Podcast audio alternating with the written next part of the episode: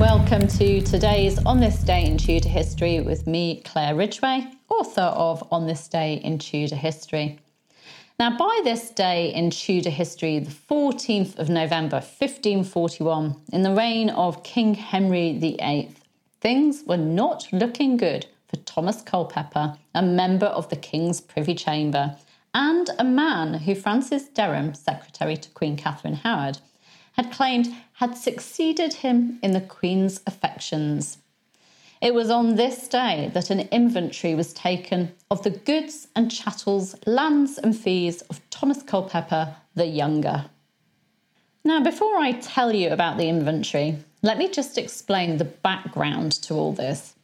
On the 2nd of November 1541, just days after returning from his progress to the north with his fifth wife, Catherine Howard, King Henry VIII had been informed by his Archbishop of Canterbury that allegations had been made concerning Catherine's past.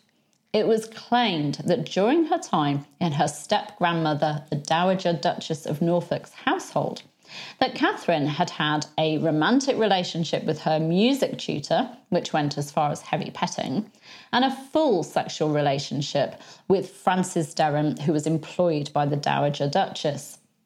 During the subsequent investigation, it came to light that Catherine had had secret meetings during the royal progress with Thomas Culpeper, helped by one of her ladies, Jane Boleyn, Lady Rochford. Thomas Culpeper was arrested around the 12th or 13th of November and interrogated. During the interrogations, he admitted to having a romance with Catherine before she married the king, and then this romance being revived after her marriage. He denied having sex with Catherine, but confessed that the couple intended to do ill with each other. Now, intention was all that was needed to seal the couple's fate, because the 1534 Treason Act stated that traitors were those who do maliciously wish, will, or desire, by words or writing, or by craft, imagine, invent, practice, or attempt any bodily harm to be done or committed to the king's most royal person. Sleeping together, with its risk of pregnancy, would impugn the succession. Culpeper was in trouble, and while he was imprisoned, an inventory of his possessions was taken on this day in 1541. The inventory taken included Culpeper's possessions at Westminster Palace, which included two caps of velvet that the king gave him, along with other items of clothing and some swords, daggers, and sundries, his horses, harnesses for the horses, and furniture at various places. Debts and ready money owing to him, revenues from his lands, which included several manors and a former monastery in Kent, his various offices, the king had been generous with these, his possessions in his house at Greenwich, and his furniture, hangings, and possessions within the great lodge at Southfrith of Master Culpeper you can tell from me uh, sharing those bits with you that Culpeper wasn't poor. I mean, we think of a groom of the Privy Chamber as just being a servant, but this was a man who was uh, had been previously loyal to the king and had been rewarded for his service. King Henry VIII was very generous to those who served him. By this time, an inventory had also been taken of the possessions of the lady who'd helped Culpeper and Catherine, that lady being Jane Boleyn, Lady Rochford.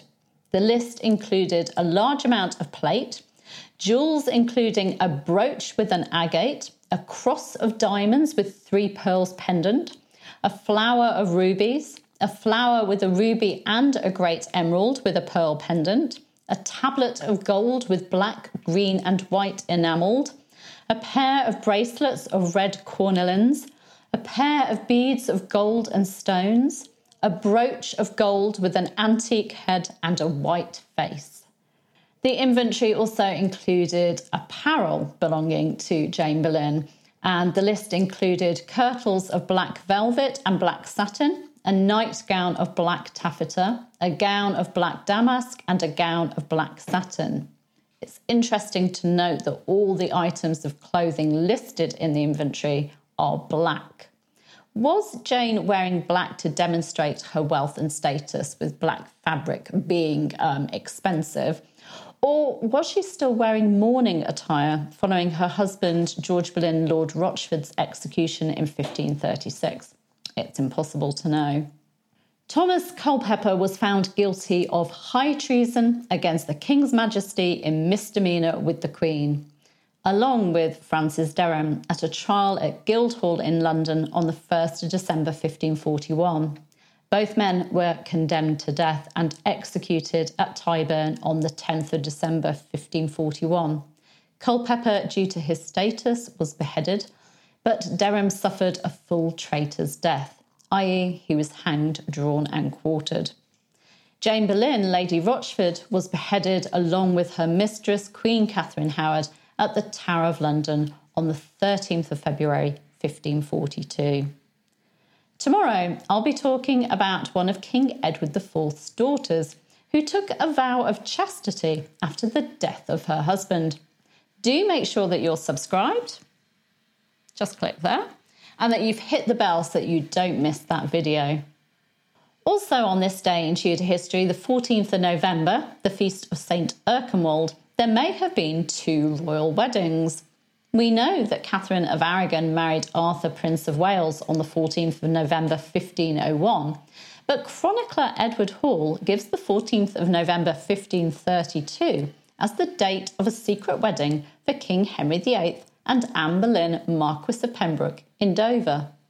You can find out more about these two royal weddings in last year's video. You'll find a link to that in the description.